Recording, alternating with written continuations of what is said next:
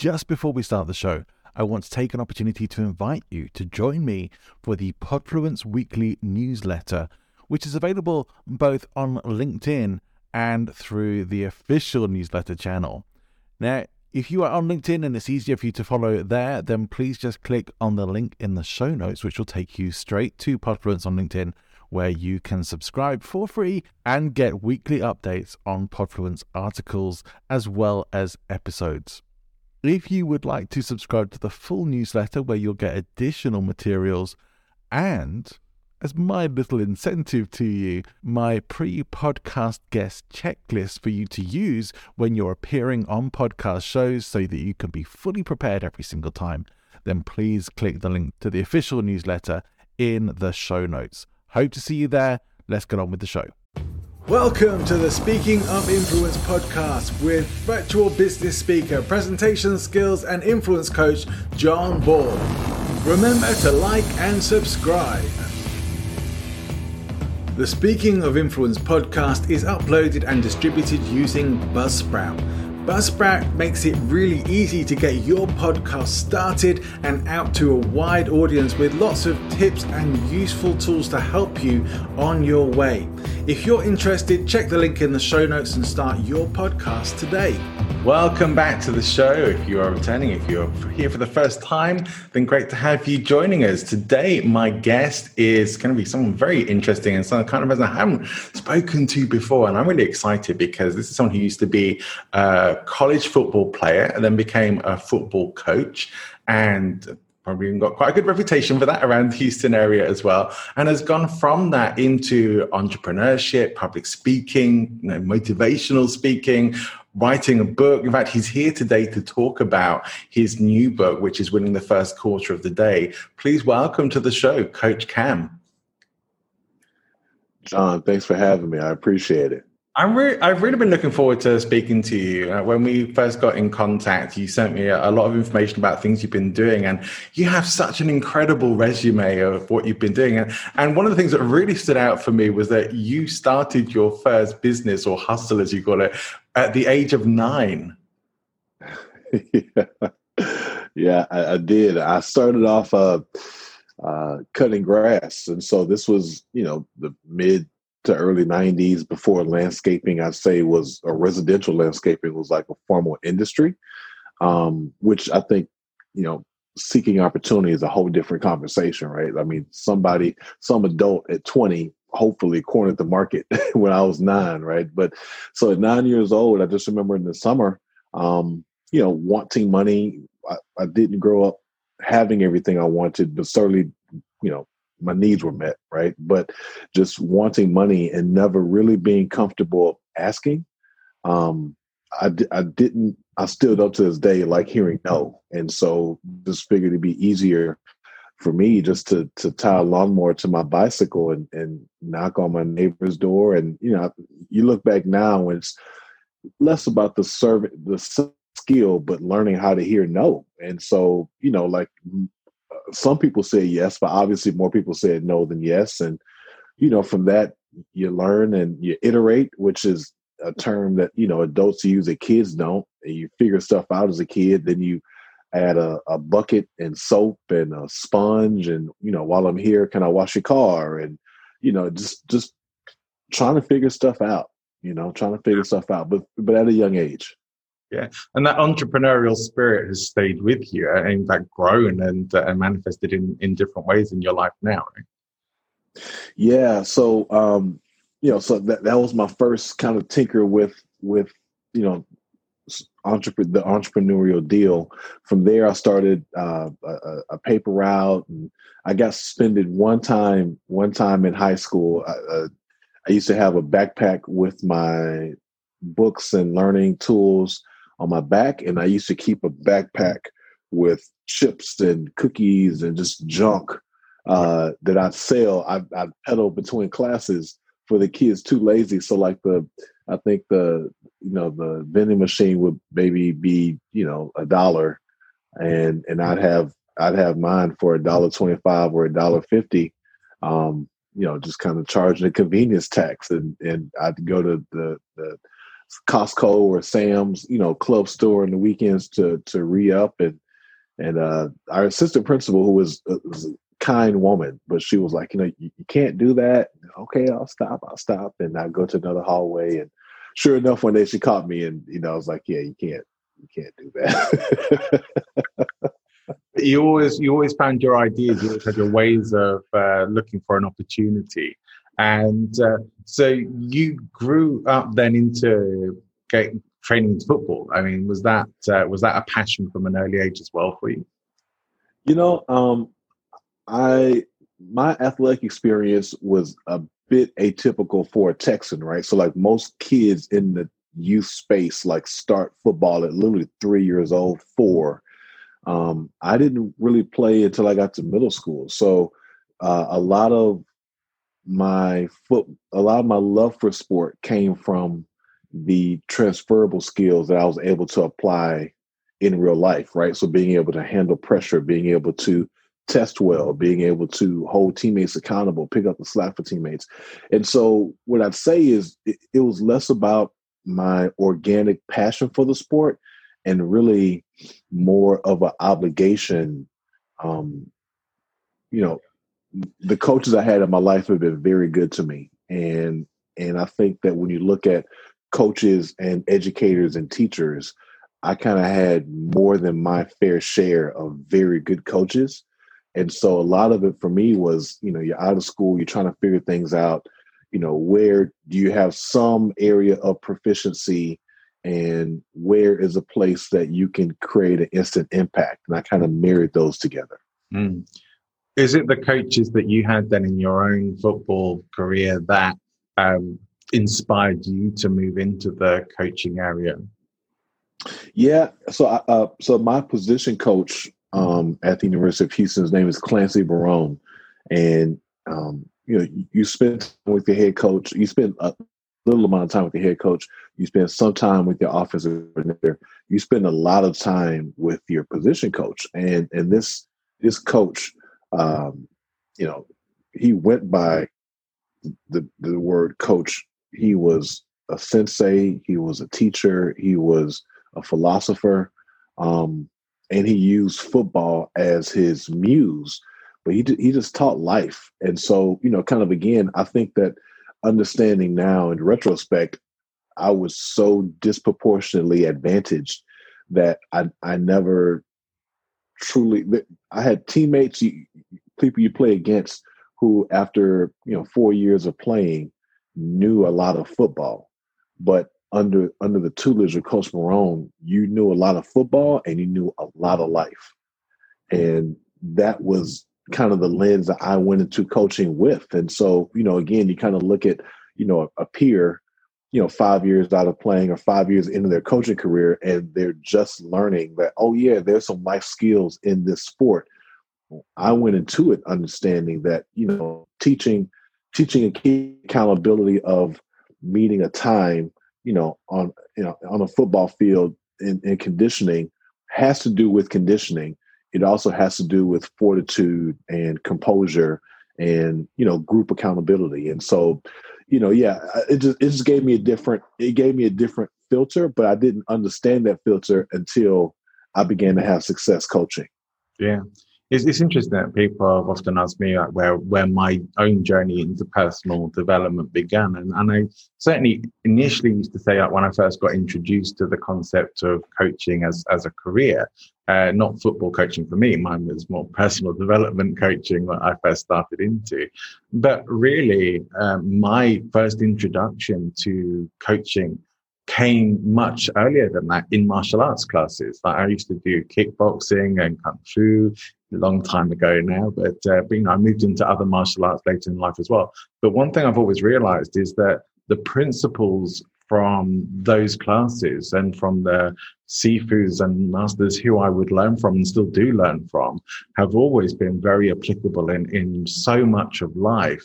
And so it seems that you found that very similar as well in your own experience that that was uh, what you were learning there was stuff that was transferable into your life and into business and other areas that the principles were the the key part Yes, I I think that what you said is so true, and, and I think that you you put it better and more concise than than than I've ever thought about it. You know, I consider athletics an external educational system. Um, you know, you you drop your your son off at Sunday school. You don't watch him practice his his scriptures. You drop your daughter off at violin practice. You don't listen. You know, you don't sit and listen to her practice. You typically go on about your way athletics is the only place where you know practice is an external thing and practice as you know is the adjective for failure right so it's like we we watch our our favorite athletes we watch our college athletes we watch our youth athletes fail time and time and time and time again. And you know when you get tested the other side of getting tested is you know when you fail a, a, a math test you know your teacher is the only person who sees your score. When you you know when you medal in in orchestra or violin you know you get that sheet with your with your score on it. That, that's an internal thing. When you when you test in athletics everyone sees it no matter what again individual sport team sport um, and so it creates or it it kind of it plants uh, an adversity ticker inside of you but it also plants a resolve ticker inside of you and i think that's why you know, we've seen the stats like 90% of, you know, Fortune 500 companies are run by former Division One athletes in the C suites. Yeah. And, you know, it, it's the ability not just to perform under pressure and kind of cliches, but it's the understanding that, you know, shareholders, uh, investors, uh, teammates, employees all expect consistently high performance from me. And because I know how to perform consistently externally, I can perform even, you know, with even stronger resolve internally. At what point for you then did you make the decision, or even have the realization, or, or at the same time make the decision to start applying these sorts of tools and principles to to business, to life, and to take them outside of the football arena? Yeah, so that's a really good question. I think that as a as a um, competitive person, I feel like the word competitive kind of goes. It has I think, such a negative connotation today, right? So, like a true competitor, you know, has an internal fire first. It's not, let me find, you know, it's a picture of the, of the the two three year olds that are racing and like the other kids too busy looking the other lane right? So like i don't define competitor that way. Mm-hmm. but you know it became a issue for me of like what can i bring to the table that others can't? And you know again like I, at 25 26 wherever you are in your you know space or really when you are, are, understanding what it means to be a professional or an adult you know you're looking for that edge. And that's typically when you begin to you know take that journey of of growth of um, development or or of specialization. That there's you know i mean there's a number of different paths to reaching like higher performance. And so you kind of look inside of you and you figure out like okay i'm um, on board with my peers when it comes to you know the technical or tactical part of this job or task or duty or even life right? Um but what do i have inside of me that i can bring not necessarily that other people don't have but you know what else do i have inside of me? And that's when the character education piece that's when you know the servant leader piece that's when the growth mindset piece you know really began to show resolve. And and what happens is you know in the workspace especially you just begin to do things differently. And so one of the things that i started to do um, i'd say you know in my early to mid 20s was anytime that i worked in a professional corporate setting i would spend like the first 90 minutes of my friday writing these emails called attitude of gratitude. And anybody i just keep just a journal on my desk. Anybody who i came across you know inner office inner organization outside organization who either left an impact on me or just was available for me. So so the delivery guy who was able to rush the order or uh, you know the person in accounting who who covered a mistake or pointed out a mistake to me right and so or accounts payable whatever the example may be just just jotting a short note and so you know judy here's your attitude of gratitude on a friday you know thanks for you know having that note here's my favorite Stevie Wonder song. I hope it lights your day up the same way that you know that, that I enjoy listening to. Just short, right? So it's not about writing a diatribe or whatever, but just here's a little spark to help you along your day on you know everybody's favorite day of the work week. yeah, yeah, it's uh, it's the kind of thing that uh, I think Gary Vaynerchuk talks about a little bit uh, there, just about giving back something personal and someone someone does something good for you, not just the sort of bog standard thank you or bog standard gift, but actually something that you've thought about or something that's intended to to light up people's day. I really like that, and uh, but you know recognition of uh, of the good things that people do for you is really important. It seems for, for me, from everything I've seen from your your impressive resume, that you've taken on a mission in life what would you describe that mission as for yourself at the moment? Yes. Um, so so the mission has evolved. I, uh, I, I will try to answer this question as concisely as I as I possibly can. A couple of years ago, I began doing some some work with the Clinton Foundation, and I had a chance to hear President Clinton speak. I was invited to the Presidential Library in Little Rock, Arkansas, and you know so number one, what an amazing experience to hear a person, an orator at that skill level speak, even in this age. I mean, he's he's up there in age still, but amazing. He said something that stuck with me, and he said, "If you commit to serving others, that you'll you'll go into it trying to solve X, but you'll soon realize that the problem is Y."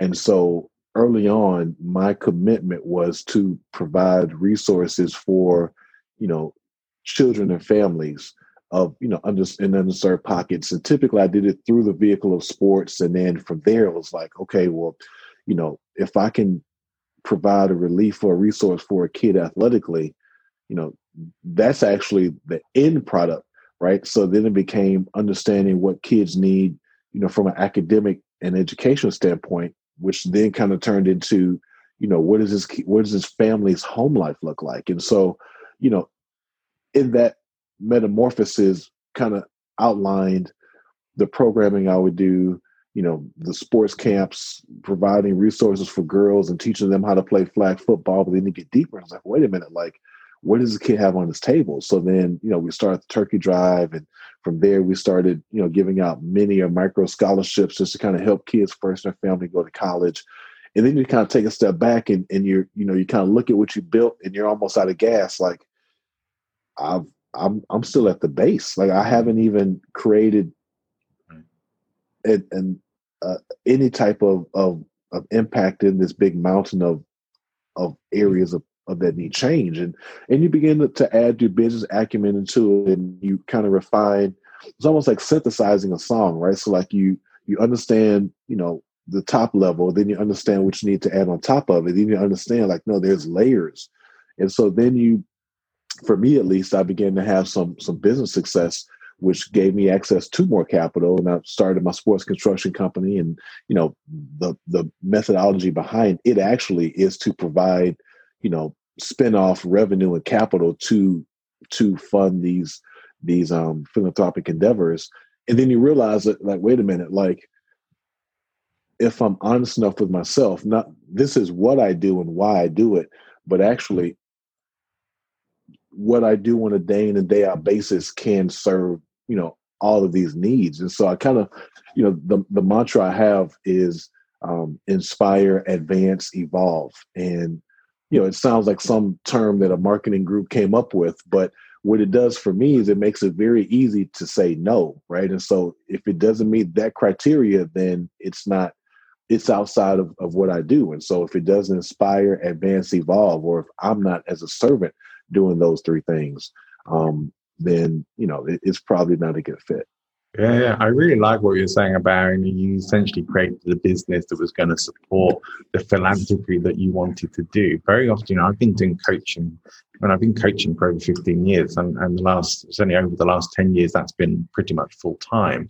And time and time again, I encounter clients who want to do really worthy work. Often they're doing coaching or consulting or philanthropic endeavors, um, but they are not really considering, they're just considering the good work rather than that that work needs to be funded for it to make a big difference. And I can appreciate what you're saying about feeling sort of stuck in the bottom of that because you know, funding is such an important part of that. Whether you're raising that capital yourself or, or getting the sponsorship or investment to be able to do that.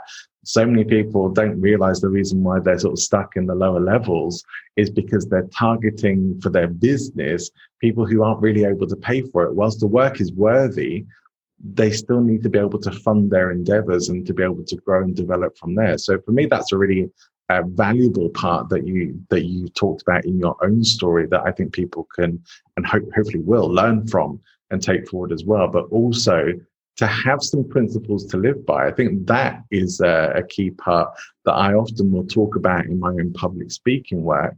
That people generally don't seem to get taught principles as much these days and don't often have their own personal principles to live by.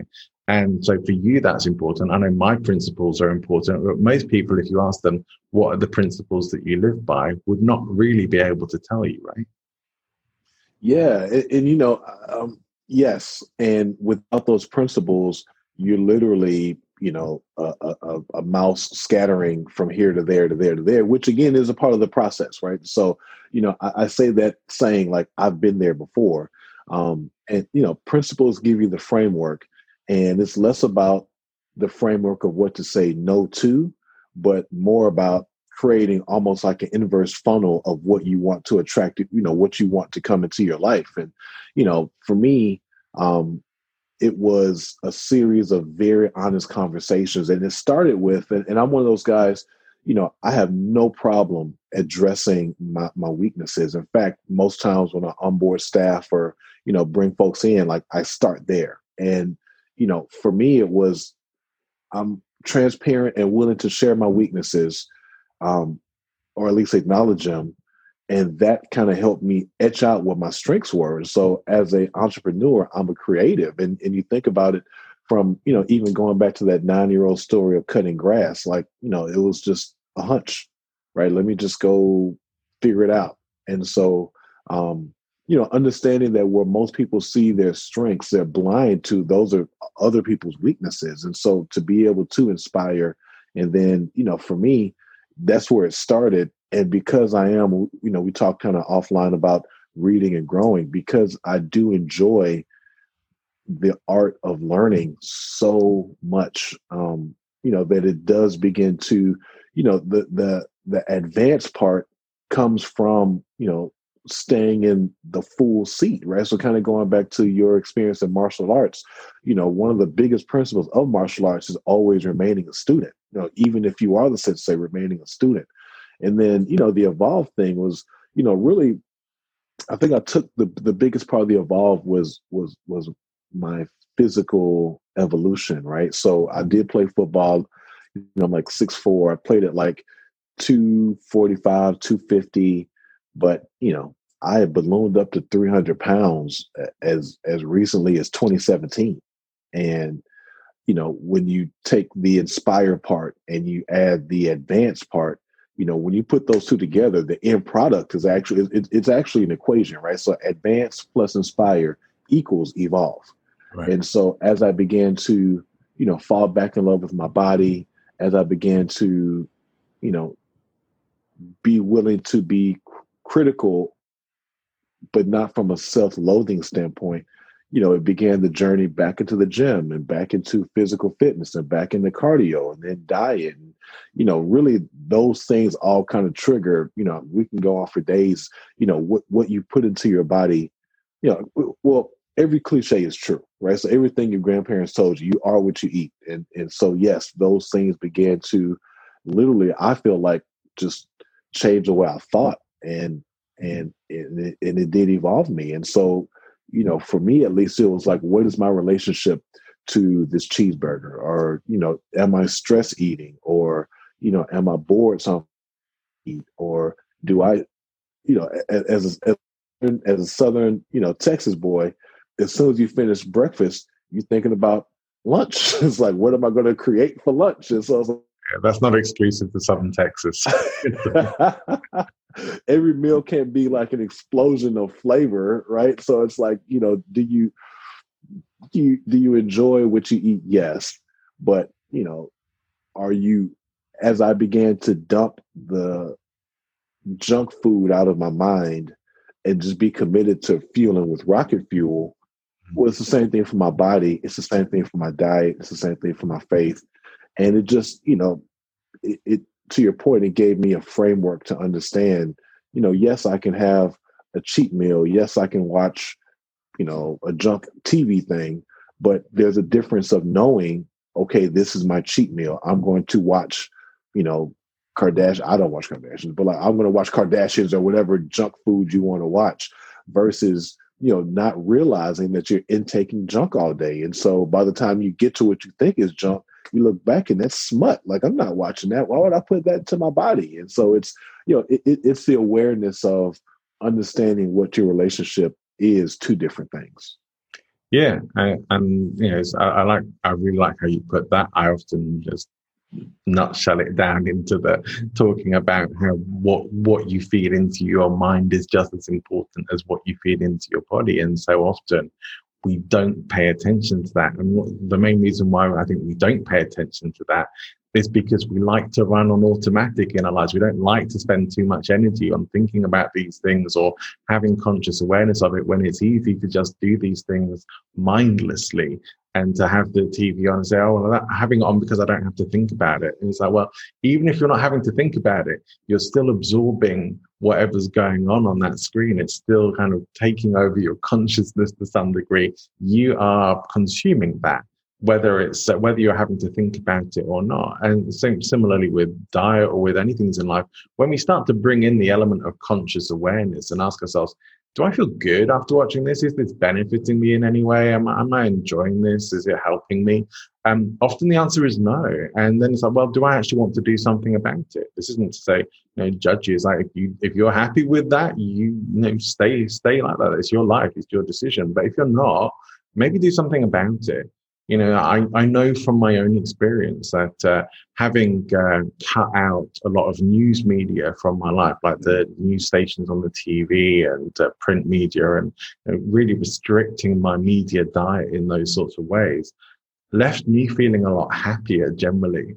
And uh, and a lot better in life. In fact, I actually did. I was recommended to do a, a media fast, so I took um, I took several weeks away from all TV and radio and and pretty limited like online stuff, just checking emails and things.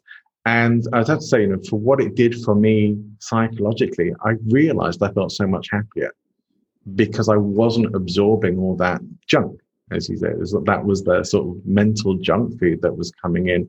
And we're getting bombarded with the, these things from all these areas now. So what you're saying is really important to at least bring a bit of conscious awareness into your life and say, do I really want to be absorbing this junk into my life? Or maybe I can at least restrict it. You know, it's like a bit of junk food now and again isn't too bad. But if it's uh, if it's all you're consuming, it's uh, it's not a good diet.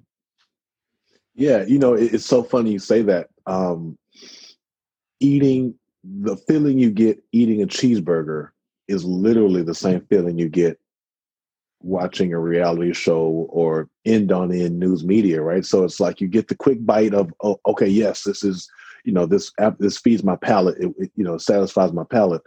Then it's like, well, I committed, so I guess I got to finish this burger. Like I got to finish this show. And then by the time you get to the end, it's like, why did I eat that? Like I didn't even, you know. So you know, to that point, um, the first time I did a media cleanse, the first thing I realized was um, damn, I got a lot of extra time on my hands. One, but then two, my mind was cleared up of stuff to think about, right? And but then three, you with that empty space have time to think. Like like you, you're being. I don't want to sound like, you know, whatever, but it's like anything you consume consumes you right? So you it, it, could be literally the weather channel, so not even political news. It could be just you know the weather channel, right? And so it's like you're thinking about hurricanes and tundras and tsunamis. Like tsunamis are even a part of our daily vocabulary, right?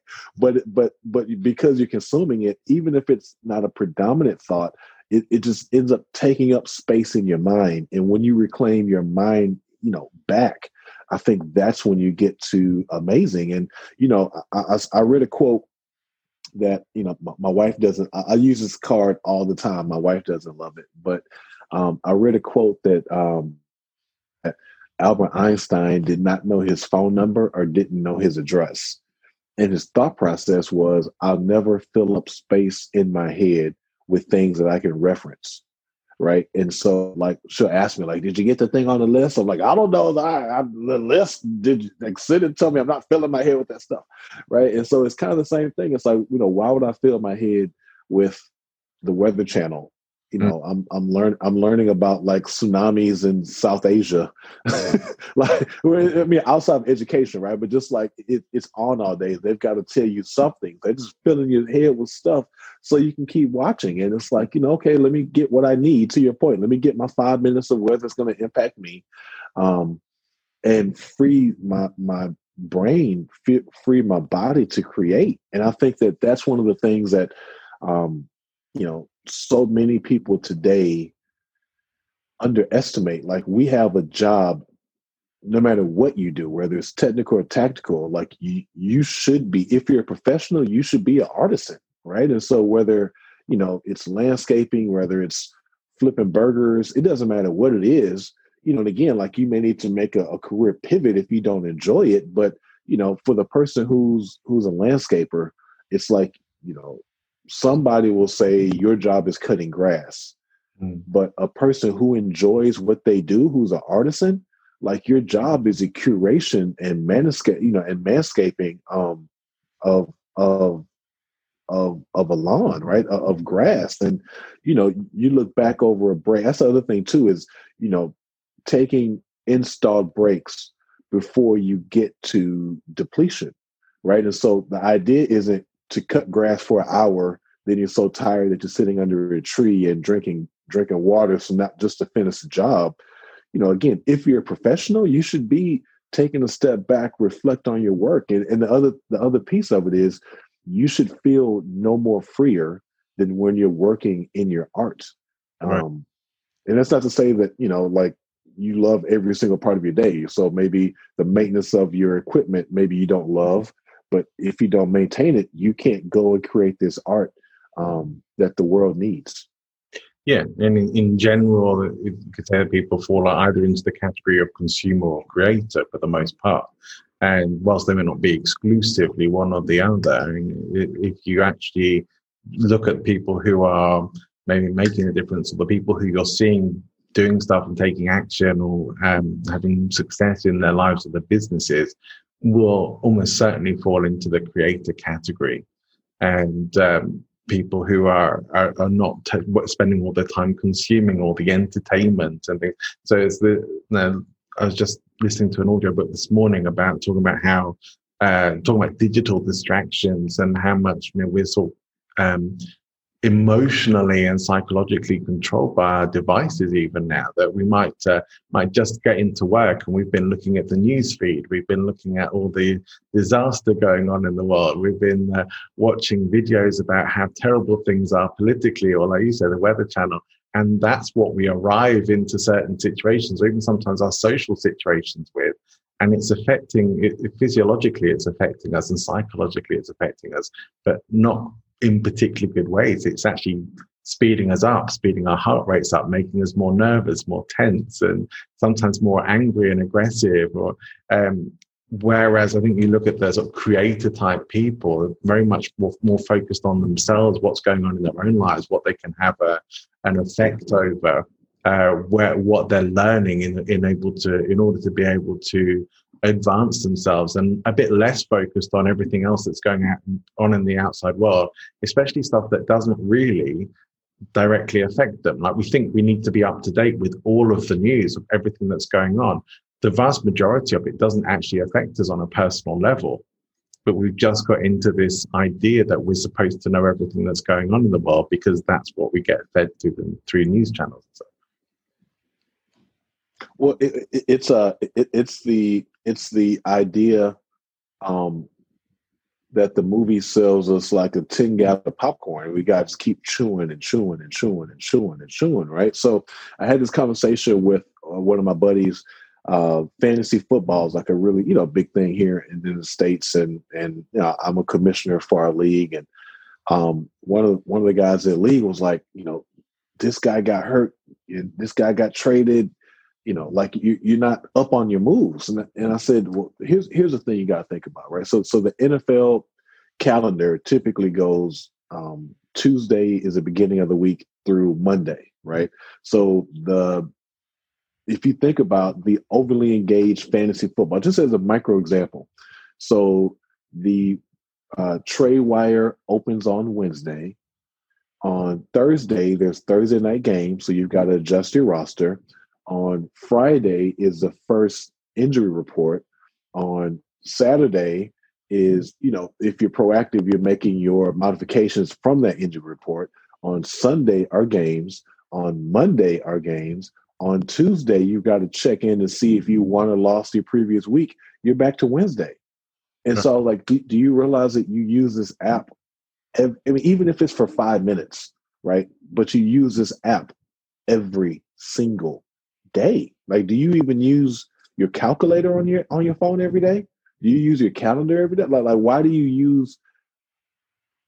Like, I don't need. I so for me, right? So to to finish the thought, I don't need to know the free agent wire.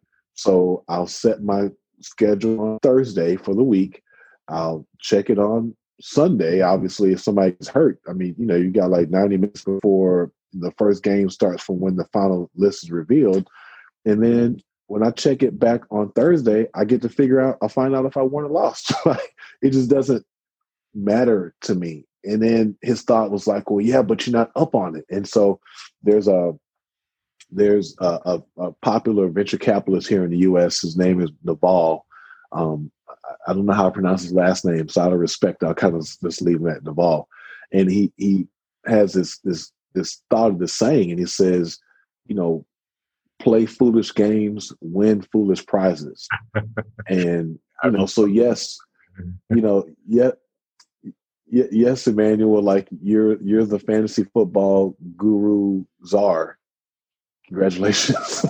like you know, like like you, you know, if you're making this foolish game important to you. And so, yes, you may win this foolish prize. So you're the first one in the group chat, you know, so and so went down and so and so got traded. And it just, it just kind of doesn't matter. But then the second is, you know, this app who is its primary purpose is to keep you updated on fantasy football also has football rumors and football trades and football standings and football stats. And so before you know it, you you you think or you claim you go in for 30 seconds just to kind of cleanse your roster and scrub your you know your, your settings but before you know it you're looking at uh, and the first thing it says is pick your favorite team.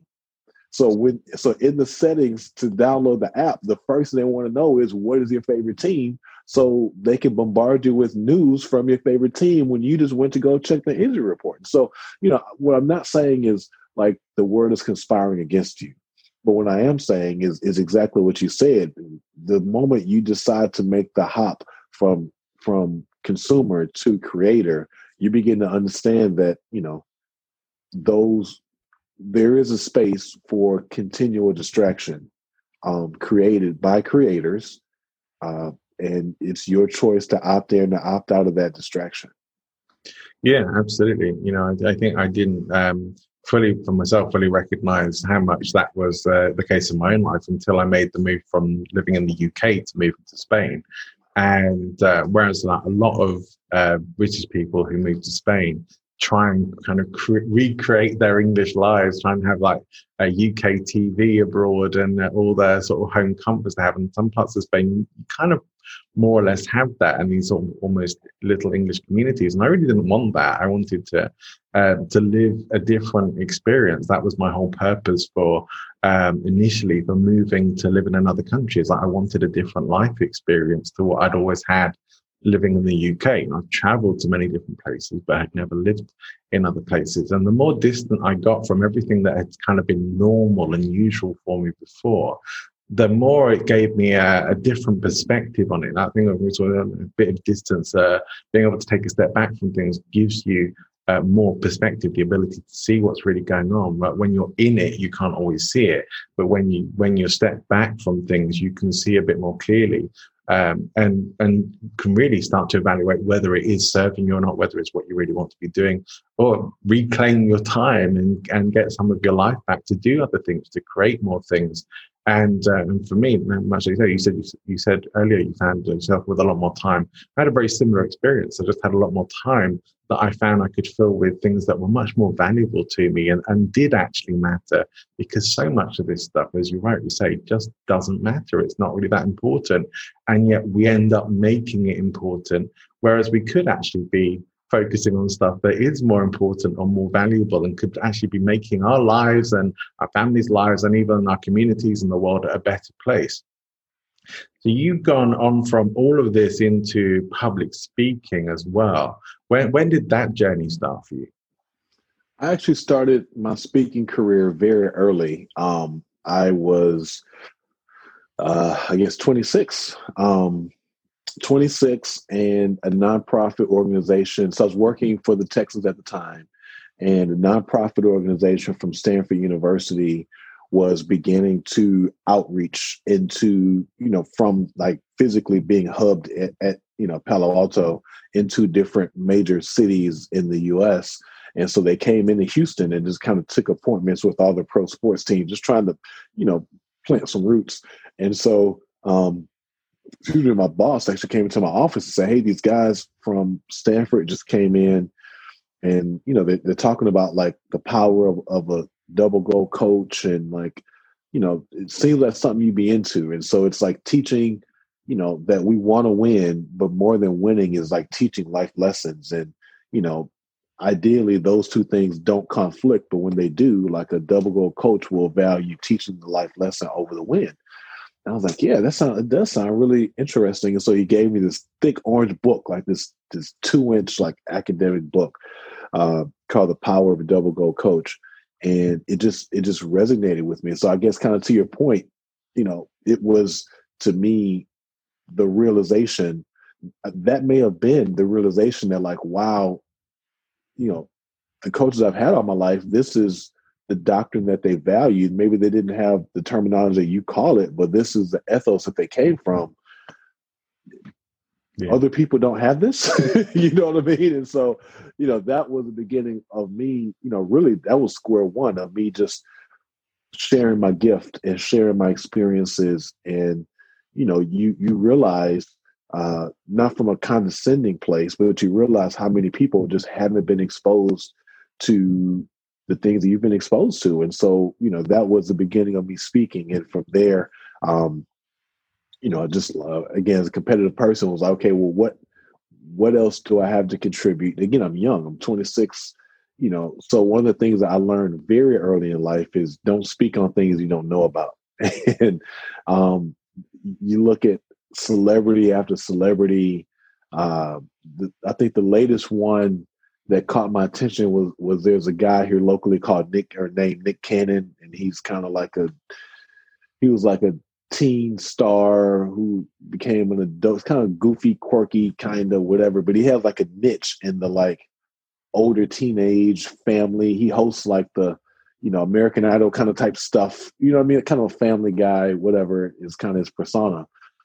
He goes on like this anti-Semitic like tirade uh, on a podcast, and it's like, dude, th- this isn't even your area of proficiency. you know what I mean? It's like, what are you like? Stop talking. If you don't know what you're talking about, stop talking. Right. And so, um, that for me was how I went into public speaking and just, you know, like it's okay to learn something and be knowledgeable and, you know, either recite what you understand or share your takeaways from what you understand and even your opinion once you're up to speed. But, you know, if, if you don't know it, so for years I spoke on athletics and I spoke on character education.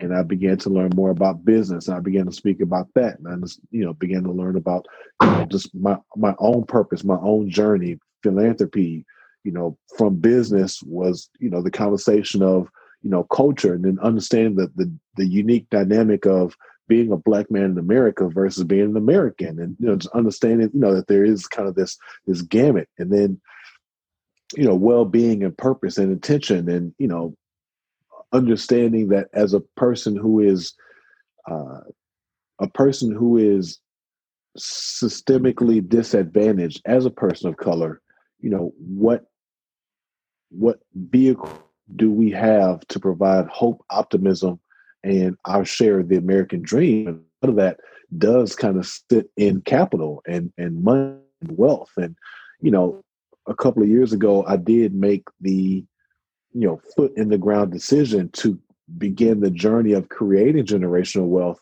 for my family. Um, just because, again, like you know, for your, for your American listeners, you know, home ownership, which is the primary foundation of wealth over legacy, was not available to people of color until 60 years ago. Like we literally could not own, right? And so, you know, you may look at a counterpart and you're you're uh, apples to apples on everything else. But when COVID hits and you know they can't afford their rent, well, they can go stay in you know Aunt Shirley's rent home or whatever. And so it's like, yeah, we just we don't have that level of assurance and insurance in our culture. And so, you know, how do we how do we have that conversation and how do we inquire others or gauge others to understand where they are in that path? And so if if it's not important to you, it's not important. But you know, as as you talked about very early in this conversation, at some point, you know, the gravitas of everything comes to money and capital and so you know you want to you want to give your life to save rescue pets or what i'm not a big pet person but like rescue pets right? And this is what you're supposed to be doing. Well if there's not a foundation for you to be able to take care of your needs you can't take care of sparky's needs if your needs aren't being met. And so you know oftentimes money is such a uncomfortable thing that we just kind of step over it in our conversation or step over it in the design of our life, but it's one of the baseline, you know, kind of Maslow baseline things that you know, if you step over it, your foundation isn't set. And yeah. you know, it took me a long time to figure that out. Is is interesting because I I teach actually currently part through a cycle of teaching a program um, that is um, a wealth coaching program that is uh, essentially starting with the, the basis of financial freedom to build wealth upon that sort of foundation for people.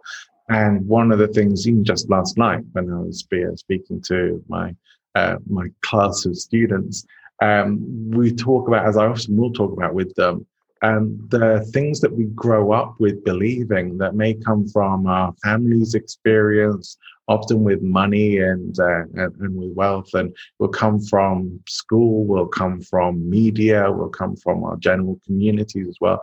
All the things that you've been accustomed to, and maybe as a child just wouldn't necessarily have had the uh, in the, the um, insight to question them um, just just accept them as that's how it was, and that those are the experiences you grew up with. And the, so the things that people around you were saying about money, the experiences they were having, what they were doing, or whether they were looking after the money well or not, is most likely what you're doing with with your money later in life, unless you actually do something about creating uh, a, a new, new set of beliefs for yourself that are actually going to be empowering. Because most people have uh, have a whole set of beliefs and systems and experiences that are unsupportive to their future. And, and it may even be, as you're saying, uh, from from the black experience in, in America, where that has been you know, very much set up uh, you know, historically against you being successful. Whereas, you know, even now it's still playing sort of catch up. It's like starting a starting a race from a, a mile behind. It's uh, you know, is, is a, a, lot of work to do to catch up, but you can still work on building that solid foundation and creating something better, and then passing that. You know, thinking generation, generationally and legacy wise, passing that on for the future as well. So I mean, it's uh, it's really important stuff. But to understand that uh, it's not it's not our fault that if, if you have a, a, mind that's full of thoughts and beliefs that are unsupportive to your own wealth and your own financial future, that has been your conditioning, that's been your programming over the years, but you can actually change it. Yes. Um, you know, everything you said is so true. And and for me it it came a, a couple of different ways. So the first one was one of the so while I didn't hear growing up money is the root of all evil or anything, you know, I didn't hear anti, but what I saw was was unhealthy money habits, right? And so one of the statements I heard was might as well.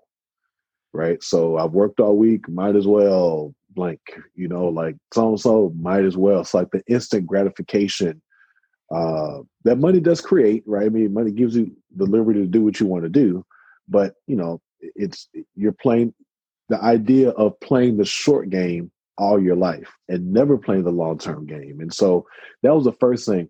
The second thing that you know I, I realized this as you you triggered something to make me connect these dots that maybe I hadn't before. Um, I had an experience where I had a family member steal my identity um, in college, and so this was early two thousands when you know you could you, couldn't make it to class without somebody trying to shove a credit card down your throat. You know what I mean? It's like right. two hundred dollar credit limit. It's like two hundred dollars. You know, yes.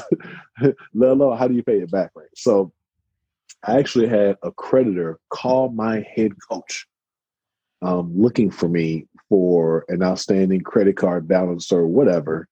Um, and when I say he he called me to his office and chewed me, and you know caught me number one off guard because I, I, I literally didn't know what he was talking about, which you know is what most eighteen year olds would say, right? And I'm like, no, um, you know, almost fighting tears. Like I have no idea. Like this is not good. Like what do I do? And this is you know well before you know identity theft was even like a term, right? And so it's like I don't, you know, I, so you finish school and you figure out what a credit report is and you look at your credit report and and it was i mean maybe 600 bucks, but not even enough to, you know, I mean, 600 bucks is a lot of money in college. I mean, it was a lot of money in, you know, in hindsight, but money you know, it's like 600 bucks, right? right, exactly. And so, so my thought, John, was this: somebody ruined my credit for 600 bucks, and this is, you know, maybe three or four years of it of it hitting you, dinging your credit, right? The, the interest going up, so you know, it may have been, let's just say four thousand dollars by the time the bill, by the time I was mature enough to address it. Um, and I just remember saying to myself, like, somebody ran me for four thousand dollars, and all I have is the bill for it. I didn't even get to enjoy.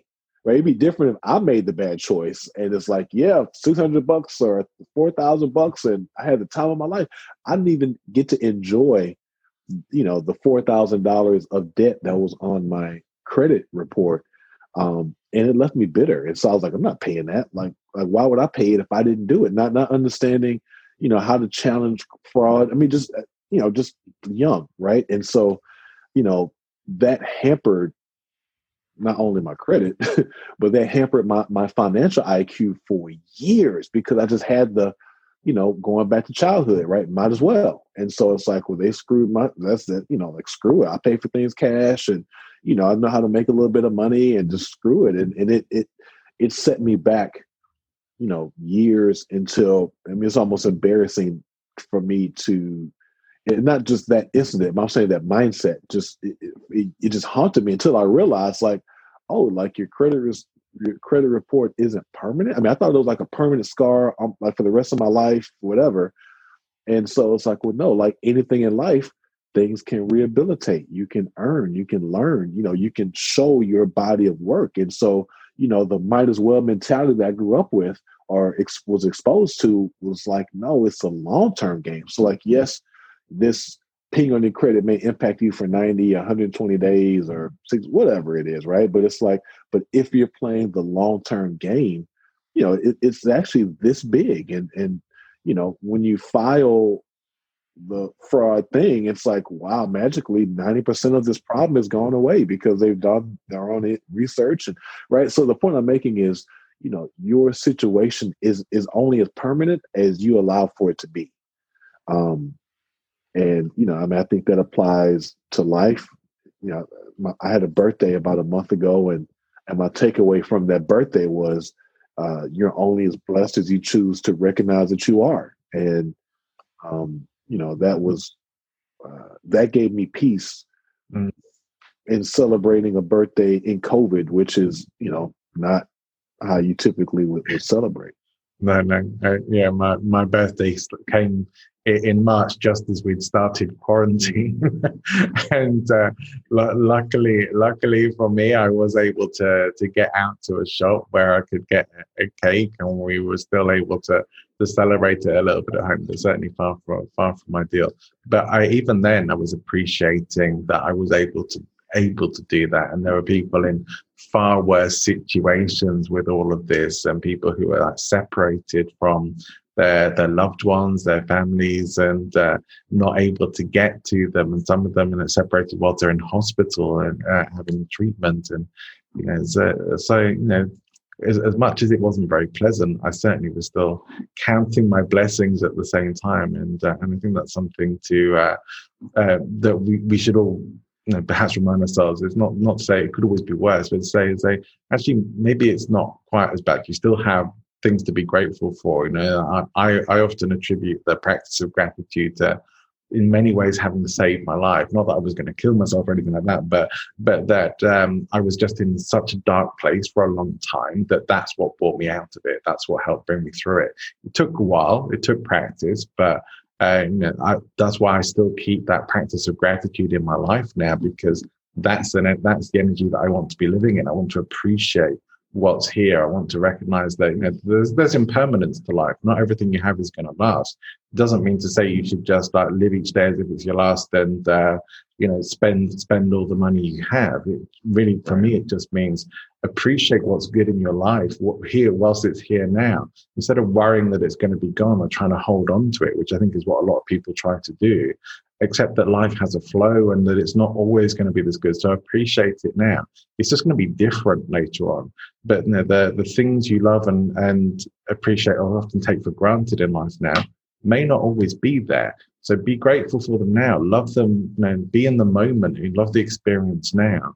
And prepare for the future as best you can as well, because you know, we, we know that um, life can be tough. Life can be can seem cruel, but it's just life, and and that's all the stuff that's going to go on. But our attitude to it and, and our, our, how we approach our day uh, and and our life experience in general determines the life we get to lead, determines the experience of life we get to have. We can either have that be a, a joyful experience of life where we appreciate everything that's good in life, or we can have it be a, a pretty miserable experience like where we're just waiting for the next person who's going to rip us off or the next bad thing that's going to happen or the next big outrage or the uh, whatever else is going to potentially go wrong. Is that that's that so much of that comes down to our focus.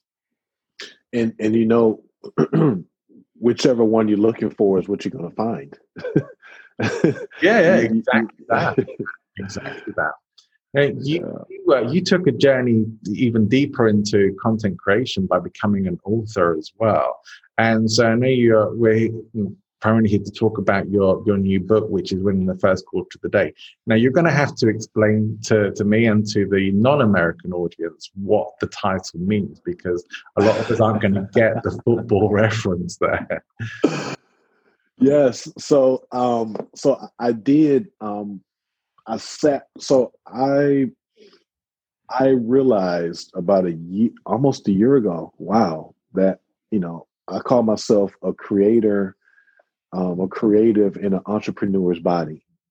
Right. And so I wrote my first book. Uh, it came out uh, October 19th. And so almost almost a year ago to to the to us filming this 2019. And that experience of of writing my first book uh, from a business perspective, I typically work in the service space, right? So building athletic courts or even speaking, it, you know, is more of a service than a product. And so um, this is my first actual product, and I, I really enjoyed. So while it is so laborious to create, once it's created, it's created, right? And so um, I did like a six city tour, uh, book tour to promote the, the book. And the question I kept getting asked was like, you know, how do you do so much in one day? You're in the community and you do work with these groups and you know like your families.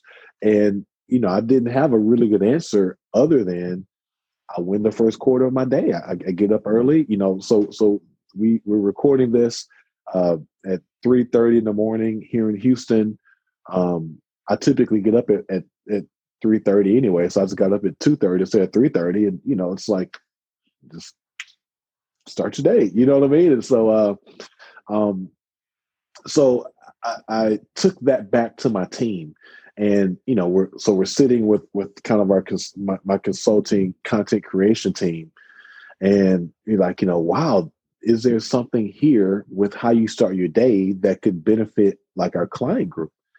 And you know it's like i, I don't know you know so like we'll, we'll, write down what you do every day and so i kind of ended up mapping it out and you know we were able to kind of wireframe it and give it some structure. And we just really began to beta test it on our consultancy. And uh, you know what i'd say is uh, for a person who drinks soda all day every day waking up at four o'clock to start your day is like instantly drinking water all day. I mean it, it just changes your your chemical makeup right, right? and so um, after about a month or two of that. And it was like, you know, from week one to week two. So that, like that Tuesday, seven o'clock client, you speak to them at Tuesday the next week and they're like, wait a minute, like I, I feel great. Like I, I, was stressed today and I walked and walked the dog.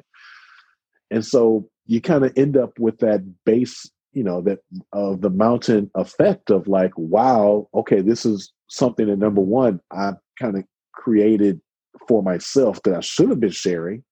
Um, but two, like it's really helping people how do I get this into as many hands as possible? And um, so we started writing the curriculum for the course, uh, you know, again, from that wireframe. And actually, ironically enough, in March was when we were fit was started slated to start filming the course, and that was like the day that we started was the day that everything shut down. And so, right. um, so yeah, so so the premise of winning the first quarter of your day, it is a sports analogy, and and it's the course is created using a pedagogy curriculum, which is like the art of teaching, right? So it, it, it has actionable items and, you know, it, it's very easy to consume. But the, the premise is essentially, you know, you take your best footballer, as you guys say over there, your best soccer player, you know, you take your best boxer, sprinter, the idea that Usain Bolt walks into a coliseum and runs a sub, you know, 10 second, you know, 100 meter dash he didn't just walk over and do that. He did that in the off season. He prepared in the off season. It got manifested, you know, that night. But the idea that if you can win the first quarter of your day, if you can win the off season of your day, by the time you get to your desk, that's Usain Bolt strapping up his cleats and, and, and sitting into the anchors to, to get ready to take off. So really mapping out that you know I call it four to eight o'clock window, but just the four the first four hours before you formally start your day or, or, get to your desk. That's when the magic happens, and so you know that's the premise of the of the courses. You know, here are the best practices that not only that I use, but one of the cool things about writing the book last year was I had a chance to not only do very deep research on highly successful people, I actually interviewed uh, like 14 um, millionaires um, half of them are self-made, and you know, a part of those interviews were like, you know, help me understand your day and what you do. And so I was able to actually extract from those interviews and say, like, wow, you know, number one, this is somewhat validating because some of these principles I do, or wow, this is something I never even used before. Let me add this to my technique. And then, you know, you kind of comprise it, give it framework, and then again, see, here it is for me to view. So what what does that what does the very start of your morning look like then? The very start of my morning looks like so as as a bit of context, um, one of the downsides of being so driven and so competitive is you know I can struggle with anxiety a little bit, and so uh, the very first thing I do is I ask God for grace, or I thank Him with gratitude like the very first thing. And so when I open my eyes and I put my feet on the ground, you know, I, I'm I'm asking myself in this very moment, do you need grace? Do you need to calm that anxiety down? or are you able to give gratitude and just be thankful right so literally you know asking for grace as i physically get up and hope that my knees and my joints don't hurt right and make your way to the bathroom and asking for grace for you know the clarity to start your day and keeping everything tranquil and calm and you know or is it popping up and just being grateful for like really delicious toothpaste, right? So like you remember when toothpaste used to be like peroxide and like baking soda that was disgusting, and it's like, well, I'm just thankful for this. This is toothpaste, and you know, thank you for this mouthwash. It's going to keep my breath calm all day. You know what I mean? So just like being able to understand where your energy is to start your day, understands or, or helps you helps you identify what you need to call on from your higher being or whatever it is that you practice, right? So, you know, that's the first thing. And then I'm sure like you, you know, being being platooned, I, I typically travel at least two or three times a week for work. And so, you know, while it is super fun, you know, initially, and you still do enjoy travel, there are times when you feel insecure. Um, you know you're missing moments. You know that you're leaving the people that you love the most to go provide for them but ultimately it's tough and so you know another thing that that i typically do to start my day is just make my way around my house and just watch the people that i love sleep um which kind of sounds creepy out of context right but you know th- there is something to just watching your daughter at peace and understanding that you know yeah daddy's got a heavy load to put on his back today but I can at least do it knowing that, you know, you're peaceful, you're tranquil, you're happy. And, you know, that is the beginning of what I think being a professional is about. And it's, it's, you know, not doing the stuff you want to do, but doing the stuff that's required to do to move that needle forward. So, you know, the, the, the first, the way the course is set up is set up in what I call modules. And then within that are plays. And so the first module is called Open Your Eyes. And so, like, these are the things that I do, or these are the things I suggest you do when you first open your eyes. And then from that, there's six plays that talk about, you know, kind of, you know, the way to get your day started.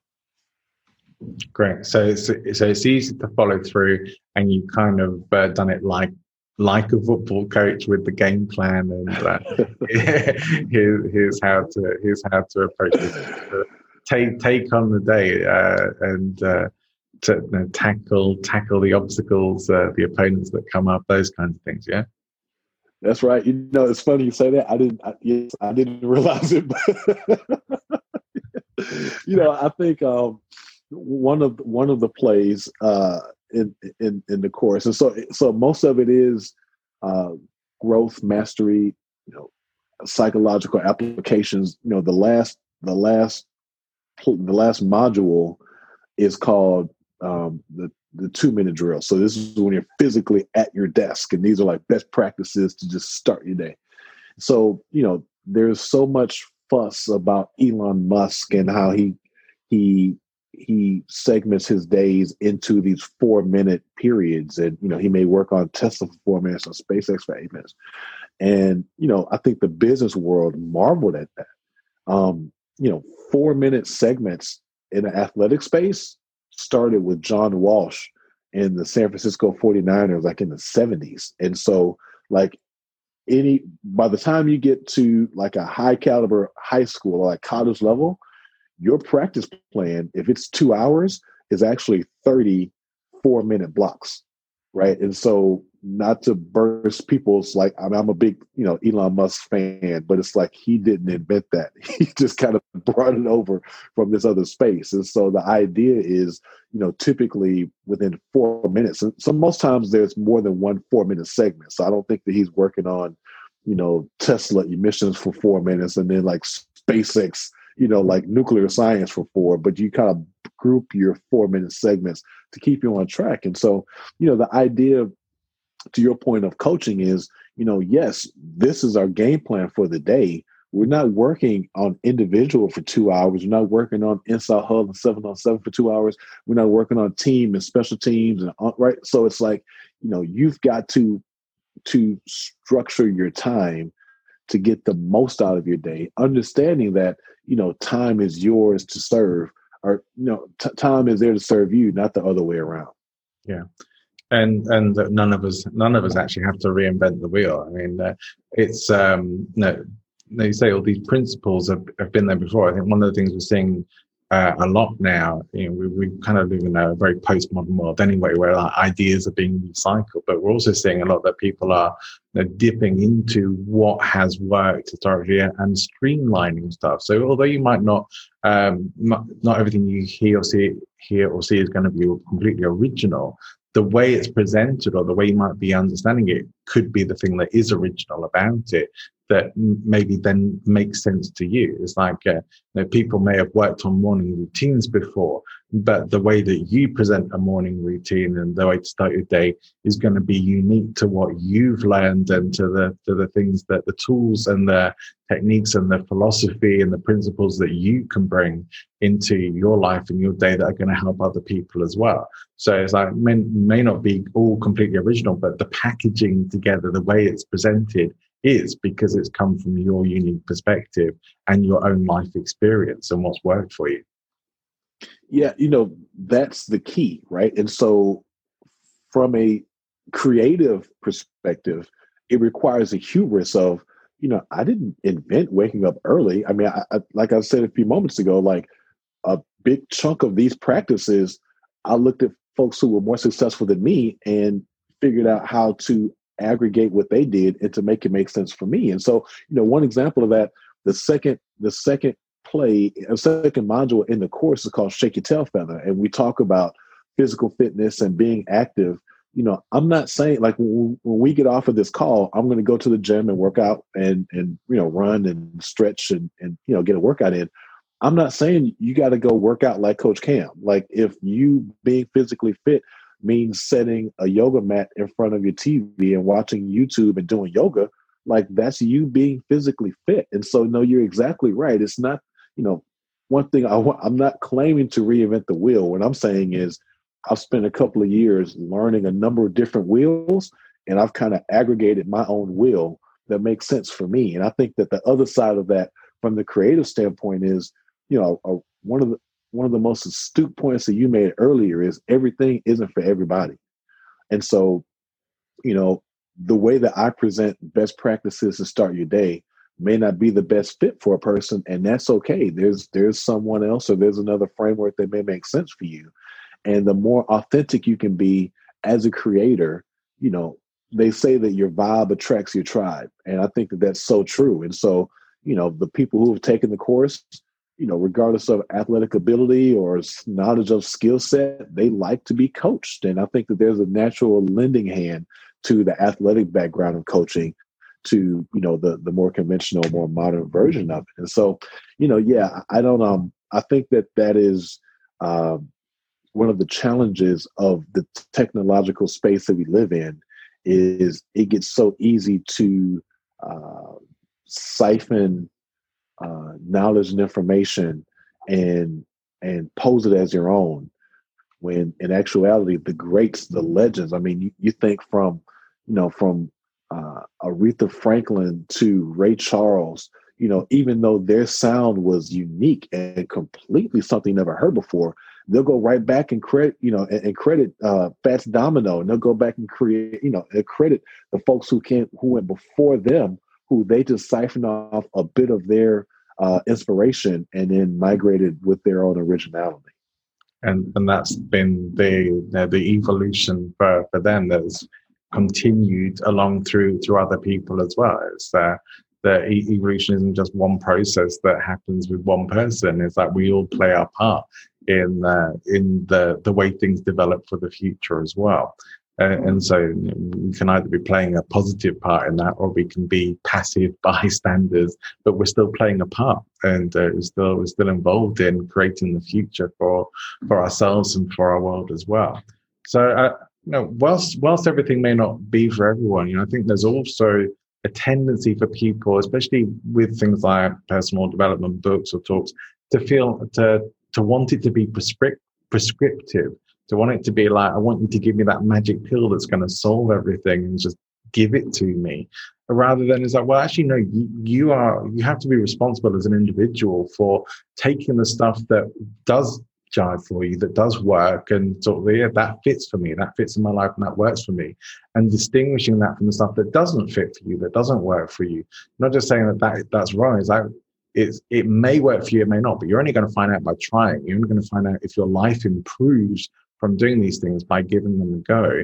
Um, but you have to be responsible for for taking the action and for figuring out what works for you. Take the take the stuff that's valuable. Now i read a lot of philosophy, and some of it's you know, quite ancient philosophy. And you know, we talked uh, a little while before we were recording, we were talking a bit about Stoicism and things. And I've, I've done uh, um, a call, uh, uh, an episode about that recently as well. But this, these are philosophical ideas from um, from ancient times that are still very relevant and valid today. Is every single bit of it going to be relevant and applicable to life? Maybe not is every single bit of it going to be something you agree with and is something you have to use? Maybe not. But the bits that you do and the bits that do work for you, you should absolutely take them. It's like, uh, you know, there's always like this kind of danger with wanting someone to be a guru. It's like, well, you know, um, nobody has all of the answers. Everyone has a piece of the puzzle. And so we should be getting, you know, we should hopefully be finding those pieces of puzzles in, in multiple places from multiple teachers and uh, and, and getting our lessons and, and creating what works for us because we are all unique individuals. We need to figure figure these things out. But it's it is that journey. So it's not saying that you know we, you, you always um you know you take definitely take a book like yours and apply it and then you're going to see what actually works for you what fits with your life and what benefits you and maybe some bits don't so much so you might leave those but focus on the bits that do so i think that that is the really important part with all this uh, like said, everything isn't for everybody, but um, everyone can benefit from trying to do things that are going to improve their day-to-day experience and, and benefit their life long term. Yes, um, one of the things that I learned, I love about Stoicism so much, and you know, I believe that the root of everything is simplicity. And so if you if you rewind the beginning of our show, the beginning of our episode, we talked about the clouded mind and CNN and Fox and Weather Channel, ESPN one through six. Right. Like Epictetus didn't have that. Certainly no. he had time to think, you know what I mean? And so um, he had time to reflect and and you know, even when you think about like the laborious workday. And so for someone who was a serf or a peasant and like working a 10 or 12 hour job, you know, pulling potatoes out of the ground, like that's kind of mindless work. You know what I mean? So it's like you you're still able to think and reflect and you know and and have a level of you know, I think that one of the most beautiful things of ancient culture, no matter where you look geographically, is there was a a people had depth to them, right? And so they understood the their value system in a number of different parts of their life versus to your point it being microwaved boxed you know and handed to you it's like no here's how i feel about setbacks Here's how I feel about legacy. Here's how I feel about adversity. Here's how I feel about um, you know vengefulness and spite. And here's how I feel about my insecurities, right? And so, um, you know, there is, you know, in coaching they say like there's nothing new and there's not, right? And so the, the same scheme that's you know creating success for your favorite team you know, was typically either invented a long time ago or to your point, somebody else put their little spin on something they learned a long time ago. But at the end of the day, you know, the foundations of what it takes for a man, for a man to live, for a person, not just, you know, man, but for a person to live, um, are beautifully simple. And mm-hmm. and I think that if you can humble yourself to go back in time to when time was simpler that you're you're presented with all of these beautiful gems that just make the answer that make the weather channel stuff just not important. Yeah it's it's I, forget where i was uh, came across this recently but someone was talking about some advice that uh, that, um, from from barack obama about taking uh, taking an hour out of your day just to think uh, and that he considered that to be a valuable piece of advice. And uh, and you know, certainly I know for myself the times in my life where I do take maybe not a full hour, but where I do take a bit of time out maybe just to sit and think and to not pick up the phone, but let you know push through the feeling of boredom and uh, and uh, the antsiness of to check something, check your emails or social media or whatever, and just sit and be bored for a bit and allow yourself to think uh, that has real value. And we, we rarely have those times in our lives. And, and the more I do it, the more uh, I find that I, I appreciate it when I do. And it is that thing I was mentioned about earlier about taking those steps back from our lives to be able to see things more clearly. And, and you're right, it helps us to know how we actually feel about things when we take some time to give ourselves the opportunity to think about them. You know, I know from like creating content myself and writing articles and books myself that um, sometimes I don't really know how I feel about it until I've been thinking about it, writing about it, speaking about it. That helps That's me right. to, solid- to get more uh, solidity on what my own opinions are and how I think and feel about things.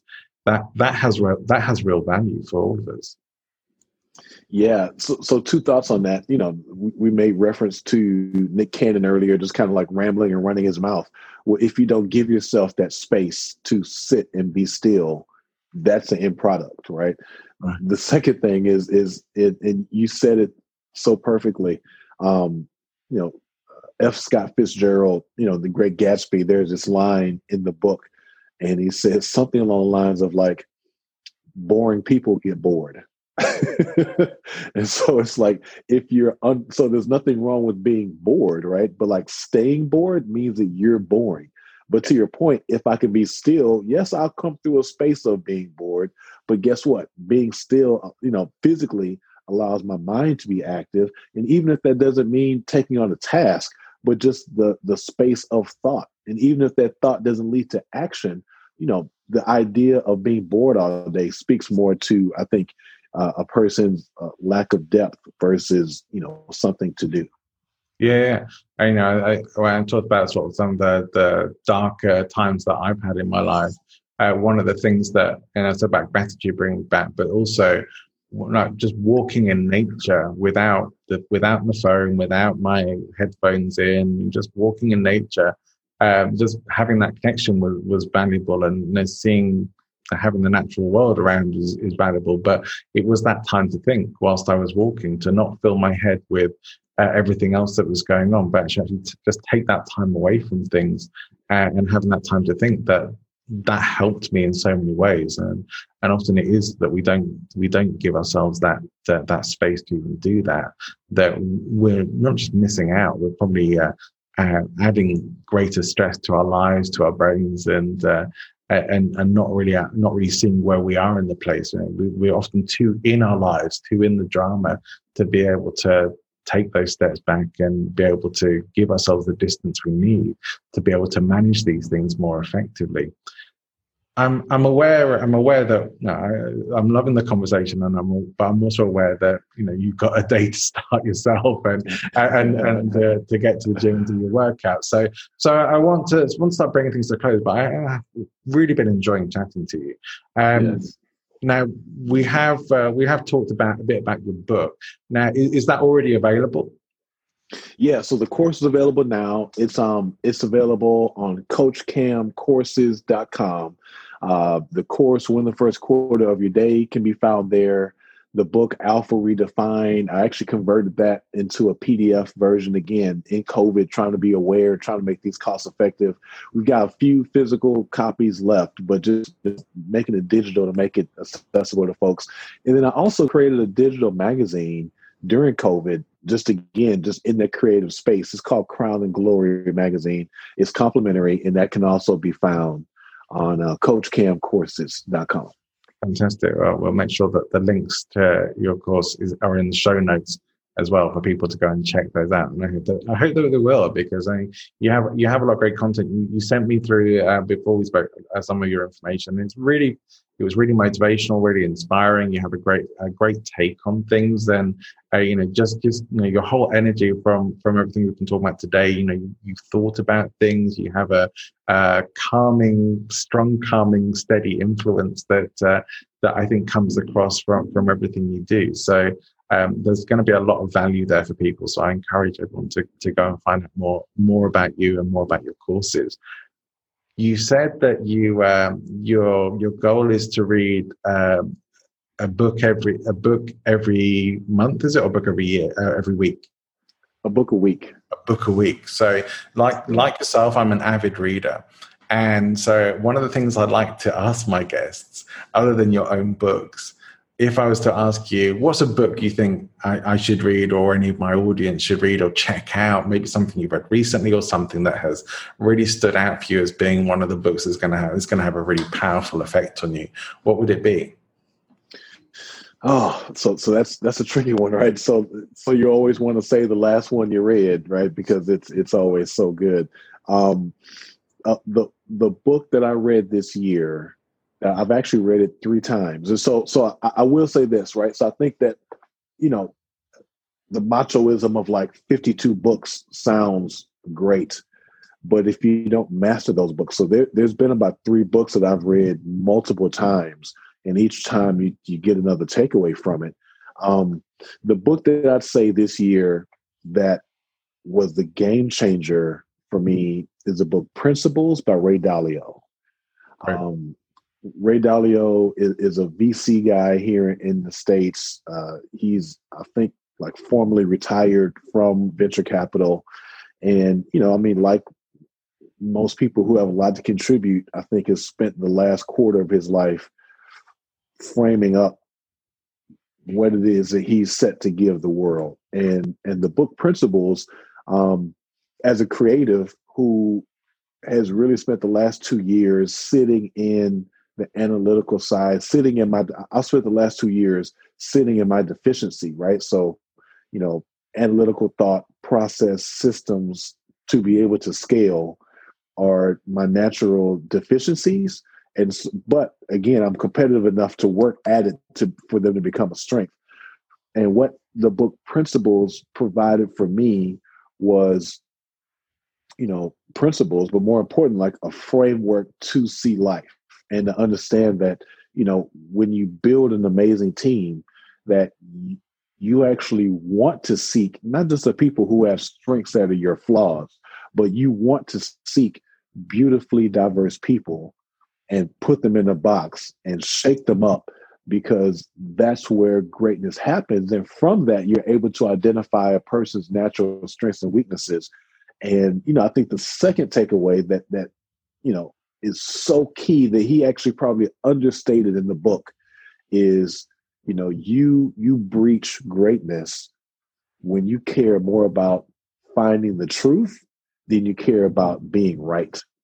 Mm-hmm. and you know that means that you have to be devoid of ego right? So i don't care if i'm right. I want the right answer right? Even if it doesn't come from me. And i think that you know that's what that's what success that that's when that's when the gravy of life gets a little sweeter is i know that you know what my team is creating or what my team is working on is getting us to the right answer because i'm humble enough to move out of the way because i may not be the person to have the right answer but together as a group we can figure this out.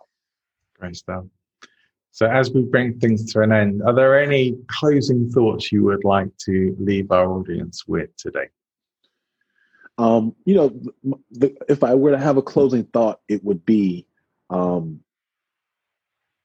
pain is a trigger for learning.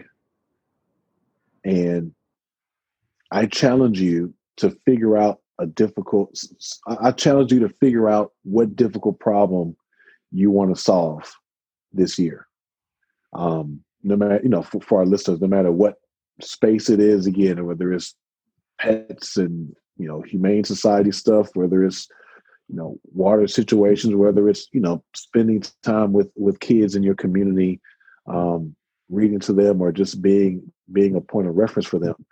Figure out you know this world has plenty of problems and it has plenty of amazing people who can fix them. Figure out what you can tap into to to to, to be a change. Fantastic stuff. Uh, I, I hope from this that many people are going to go and go out there and start winning the first quarter of their day and changing their worlds and their lives for themselves. And Coach Cam, thank you so much for coming and being my guest today and for sharing these knowledge bombs and uh, wisdom and insights. It's, it's been a real joy to speak to you. Thank you. John, I appreciate the opportunity. Thanks for tuning in. Remember to like and subscribe and leave a review if you're on Apple Podcasts or a comment on YouTube. Why not grab yourself a copy of my new ebook, The 12 Key Beliefs of Bulletproof Business Speakers, available from the link in the show notes. If you think you'd make a great guest on the show or you know someone who would, please do contact me, john at presentinfluence.com. And if you'd like to know more about presentation skills and public speaking training, please do visit presentinfluence.com. You'll find lots of great information there as well as the link to my free ebook. Next week, I'll be speaking to one of my public speaking heroes, winner of the 2001 World Championship of Public Speaking and one of Toastmasters accredited speakers. He is the creme de la creme when it comes to public speaking, someone who I have learned loads of great stuff from over time, and he shares a lot of great content content on that chat. So please join me next week when I will be speaking to Darren LaCroix. So remember to like and subscribe to the channel and see you next time.